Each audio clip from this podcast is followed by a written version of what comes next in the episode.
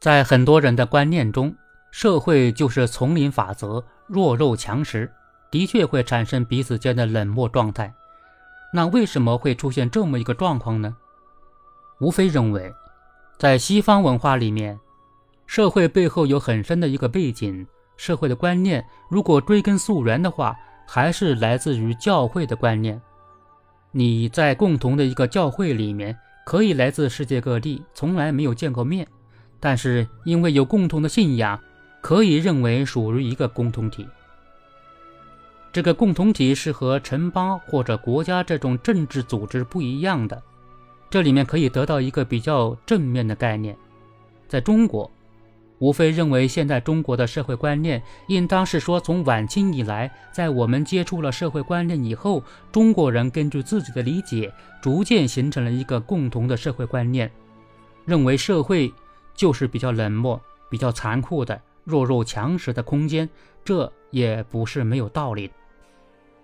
但另一方面，一部分自杀事件中，自杀者除了认为社会冷漠，其实也包括家庭里面的冷漠，因为有一些人的家庭关系也不好。在这里，家庭与社会的对立也不是那么绝对，其实他们之间有交叉。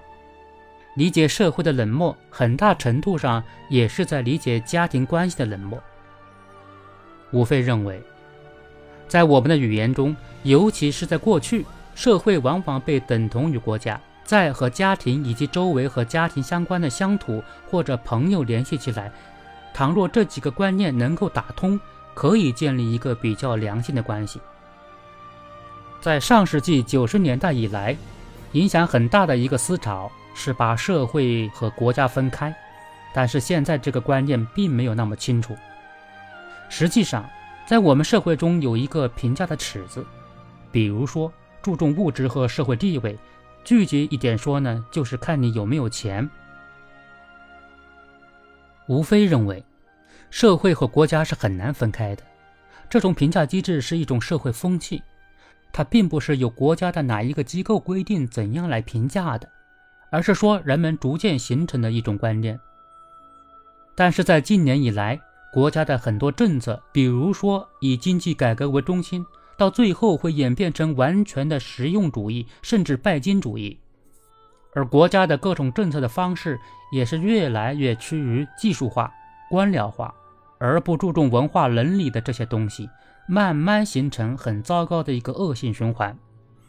金钱决定一切这样的评价是一个现象，是一个结果，它可能并不是最终的一个原因。人们不再认真的去思考更好的、更加高贵的一些东西。